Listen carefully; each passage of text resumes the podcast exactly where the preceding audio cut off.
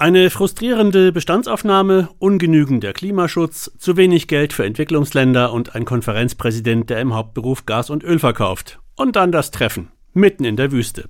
Das sind die Vorbedingungen für die aktuelle Weltklimakonferenz, die morgen in Dubai beginnt. Unser Korrespondent Werner Eckert, der Leiter unserer Umweltredaktion, hat kommentiert, das ist ein Drama mit Ansage und irgendwann fällt uns das Nichtstun in Sachen Klima in den vergangenen Jahrzehnten auf die Füße. Aber wir haben ja noch den russischen Angriffskrieg gegen die Ukraine und den Gazakrieg. Da ist der Klimaschutz einfach mal gerade nicht so wichtig, der muss dann eben warten. Solche Treffen wie in Dubai könnten dann ja einfach auch dazu dienen, das Gewissen zu beruhigen. Motto, reden wir halt mal drüber. Tun wir jetzt auch mit Werner Eckert. Hallo Werner. Hallo. Sind solche Treffen überhaupt nötig, vor allem in Dubai? Sie sind nötig, einfach weil die Klimarahmenkonvention, die Urmutter aller Klimaverhandlungen, jährliche Treffen vorsieht. Und dann finden sie eben auch statt. Ob sie in Dubai stattfinden müssen? Ja, weil die Weltregionen von der UN eben durchgegangen werden, alle fünfe. Und ähm, dann wechselt das und ähm, dann kommt irgendwann auch Dubai dran. Denken wir mal an andere schön inszenierte Großveranstaltungen an passenden Plätzen wie die Winterspiele in Peking oder die Fußball-WM in Katar und jetzt kommen 70.000 Menschen nach Dubai. Wie viel Marketing ist da dabei? Für die Vereinigten Arabischen Emirate, das Land hier, ähm, ist sicher Marketing im Spiel. Es geht darum, sich als Makler, als weltpolitischer Player zu positionieren. Das ist überdeutlich. Wir haben einen enormen Aufwand getrieben, um diese Konferenz vorzubereiten. Und so wie es aussieht, ist sie auch hervorragend vorbereitet, technisch gesehen. Inhaltlich aber haben sie eigentlich nur ein Ziel, nämlich dass am Ende Friede vor der Eierkuchen herrscht, ganz egal, was in den Abschlusspapieren drinsteht. Und ähm, das ist eben die negative Seite dieser Bemühungen. Die Zeitung, von der eine Punkband mal gesungen hat, sie würde nur Angst, Hass und den Wetterbericht verbreiten, hat heute Morgen genüsslich auf die Größe der deutschen Delegation hingewiesen. Und sie schreibt von Klimaweltreise, die 250 Teilnehmer müssen ja alle mit dem Flugzeug kommen. Wie wichtig sind denn so viele Delegationsteilnehmer? Was machen die? Mittlerweile sind diese Konferenzen halt wirklich ähm, Hochämter des Klimaschutzes. Das bedeutet, hier werden unendlich viele Gespräche geführt und auch äh, Vereinbarungen getroffen. Und es sind fünf Bundesministerien beteiligt mit Fachleuten eben, die ähm, hier ganz unterschiedliche Verhandlungsstränge begleiten und auch ganz unterschiedliche äh, Partner treffen. Also dadurch, dass diese Konferenzen immer größer werden, wird auch der Aufwand jedes einzelnen Landes immer größer. Aber man muss auch klar sagen, es geht halt nicht mehr nur um eine politische Übereinkunft, die man hinschreibt, sondern es geht um die Umsetzung und die ist sehr kleinteilig. Da muss sehr viel, sehr genau besprochen werden. Die Wirtschaft muss mitgenommen werden. Die ist auch hier buchstäblich wird die mitgenommen. Und ähm, das führt dazu, dass tatsächlich diese Konferenzen ein Stück weit aufgebläht erscheinen. Aber wenn ich mal so vergleiche, für ein einziges Fußballspiel bewegen sich auch Tausende und Zehntausende von einem Kontinent zum anderen. Und äh, da geht es am Ende des Tages um weniger als um einen kompletten Wechsel der Weltwirtschaft. Ja, und jetzt geht es ums Klima. Also reden wir mal inhaltlich. Was sind denn die wichtigsten Punkte beim Weltklimagipfel? Worauf konzentriert sich jetzt diese COP? Also sie konzentriert sich sehr äh, darauf, dass man eine globale Bestandsaufnahme macht, guckt, erreichen wir denn, was wir gemeinsam erreichen wollen? Die Antwort ist nein.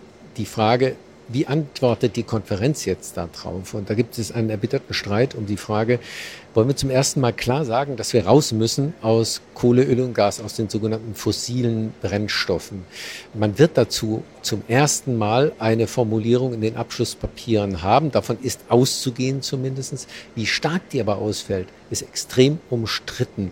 Du hattest in der Anmoderation gesagt, dass der Konferenzpräsident Sultan Al-Jaber, äh, Industrieminister und Chef des Ölunternehmens äh, hier ist. Natürlich hat dieses Land, natürlich hat er auch ein Interesse, ähm, Erdöl zu verkaufen weiter. Es gibt auch Ausbaupläne für die Erdölproduktion. Der Punkt ist der, dass die Vereinigten Arabischen Emirate und viele andere Staaten hier gerne so eine Hintertür in den Ausstieg aus den fossilen Energien reinverhandeln wollen, nämlich dass man sagt, okay, wir können das weiter nutzen, wir müssen nur die Emissionen, die entstehen, einfangen und wegsperren. Carbon Capture and Storage ist das Stichwort dafür. Kann man machen, sagen Wissenschaftler, aber nicht in dem Maß, um weiter Gas und Öl zu verbrennen. Damit kann man nur die Restgase einer Industriegesellschaft am Ende des Ausstiegs aus den fossilen Energien unschädlich machen. Keinesfalls aber die fossilen Energien selbst, die wir derzeit verbrennen. Diese Debatte wird hier heiß geführt werden. Jedes Land hat ja andere Erwartungen und äh, wie sehen denn die von deutscher Seite jetzt an die Klimakonferenz aus? Also man will auch, dass eine Formulierung zum Ausstieg aus fossilen Energien drin ist. Deutschland hat nicht unterstützt eine radikale Forderung, dass man nämlich reinschreibt, ja, wir steigen aus Kohle, Öle und Gas weltweit aus. Punkt. Sondern die ähm, Koalition konnte sich nicht einigen, weil die FDP eben diese Carbon Capture and Storage Option äh, gerne prominent auch genannt hätte. Und äh, das haben die Grünen nicht mitgespielt. Dann hat man sich am Ende des Tages dort nicht beteiligt. Also das ist eine extrem äh, schwierige Situation auch für Deutschland.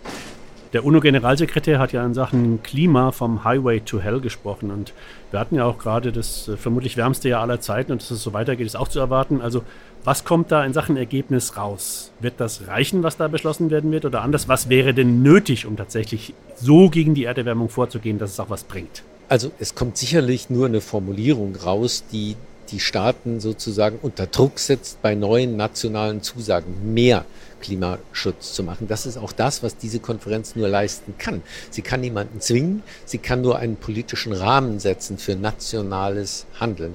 Das ist das Positive.